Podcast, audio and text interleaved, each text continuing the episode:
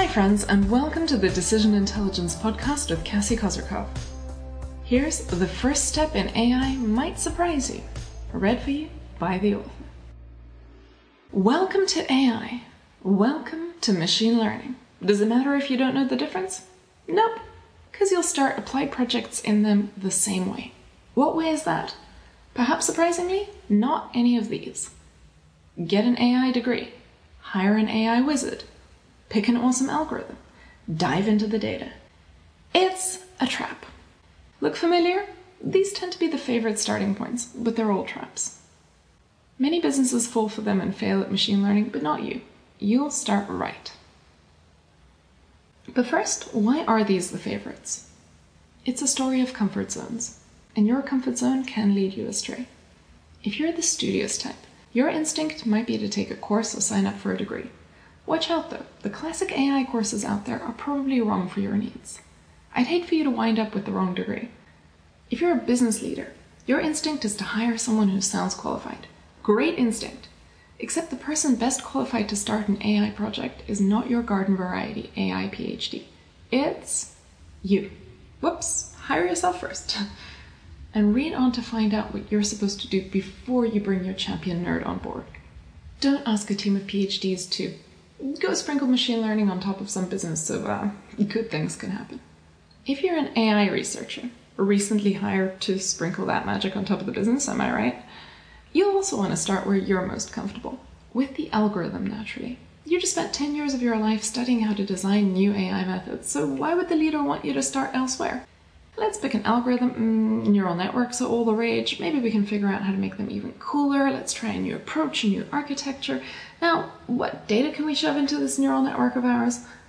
Here's hoping we'll wind up with something we can sell to the leader to justify the last six months spent inventing things, which is uh, fun, right? Or maybe you're a data scientist. Also a classic first hire, since today's market thinks data scientists walk on water. Perhaps you also have a PhD, but your great love isn't methods, it's data. Data, data, data. What data do we have? Let's figure out what beautiful ingredients we can use. Wait, use for what? If you're a data scientist or an AI researcher and this sounds familiar, you just got handed a lemon by your leader. They let you down. Go on strike until they've done their part. All right, leaders, everything begins with you. Figure out who's calling the shots. If it's you, then let's designate you the decision maker for this project. Otherwise, delegate the position to someone else and ask them to listen to the rest of this while you play outside in the sunshine. Start here. Okay, decision maker. It took a while to track you down, but here you are. You understand the business and you've got plenty of imagination, so you're qualified for this. Let's get you oriented with how to set a machine learning or AI project up for success. The right first step is to focus on outputs and objectives. Imagine that this AI system is already operating perfectly. Ask yourself what you would like it to produce when it does the next task. Don't worry how it does it. Imagine that it works already and it's solving some need your business has. That's why you needed those qualifications. Someone fresh out of a PhD doesn't understand your business yet, so they're not qualified for this task. The problem with the approaches previously discussed is that the order of operations is all messed up. The right way to approach an applied project is to flip the algorithm's inputs outputs order on its head, like so. Think about outputs, then inputs, then algorithms. If your business is like most, your order of operations in machine learning and AI might be a mess. That's okay. Let's fix it here. A kitchen analogy comes in handy.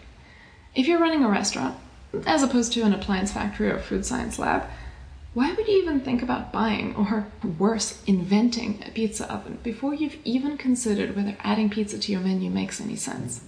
That sounds like the rookie mistake of someone who doesn't know what business they're in. Instead, start with what your customers want and what food quality you're willing to settle for. In other words, define success. Figure out what success looks like, though this can be nuanced. Think about raising a puppy. What is good behavior for a puppy? Is it being really good at barking and biting and snarling? That's pretty good for a guard dog. Or a lovable pet that's nice to everyone? Or a dog that herds sheep well? If you answered all of them, I don't know. Surely you don't want your police dog chasing sheep. Or vice versa for that matter. Wait, your sheepdog chasing police? No, that's not what I mean. Anyway, you get it. A better answer is that it depends on what the owner wants. Do you want a sheepdog? Do you want a police dog? You're the owner, that's you. Diving into algorithms and data before figuring out what outputs would count as good or bad behavior is a bit like putting a puppy in a basement with food and water and then being surprised that what comes out isn't good at being a police dog. You can't expect to just sprinkle machine learning on your business, leave it brewing, and get something useful. You've got to be involved to set direction. Now, if you don't know what you're actually looking for, analytics might just be a better fit for you. Applied AI requires you to have a very clear vision of what your model needs to be when it grows up and why. And then you have to train it towards that, just like a puppy. If you don't know what you want, head to the font of inspiration instead. That's analytics. You can learn more about analytics in my articles Analytics is Not Storytelling and Data Science's Most Misunderstood Hero. Analytics is all about mining data for inspiration. And if you're not inspired yet, do spend some time figuring out what looks promising enough to pursue, then come back to machine learning when you're ready. Besides, analytics uses some of the same math, so you wouldn't be lying if you told your friends that you're using machine learning and AI algorithms. Though you don't have to tell them that you're not building machine learning and AI systems. Many people who think they want AI actually only need analytics. Analytics is a great idea for all projects, while AI is good for only certain kinds of projects. And if you're unsure, Go for the sure thing. Dogs aren't born knowing that you don't appreciate their couch chewing inclinations.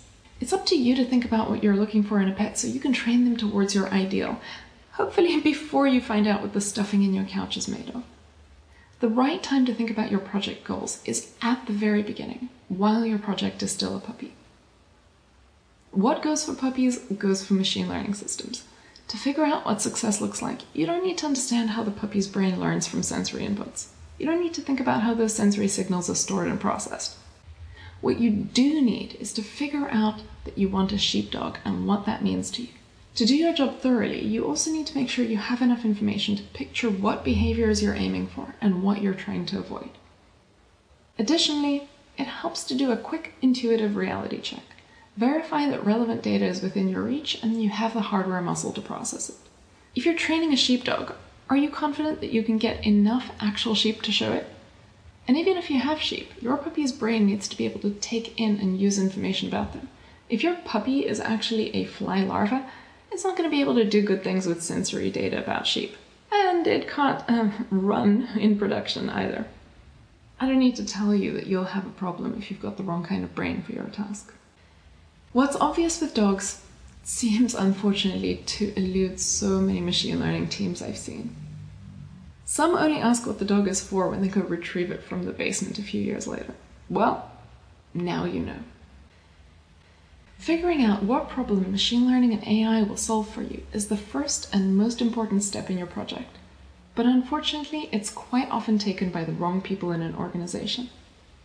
While it's supposed to fall squarely within the decision maker's remit, for some reason leaders try to avoid their duties by hiring a bunch of PhDs and sending them off to go sprinkle that magic. What could possibly go wrong?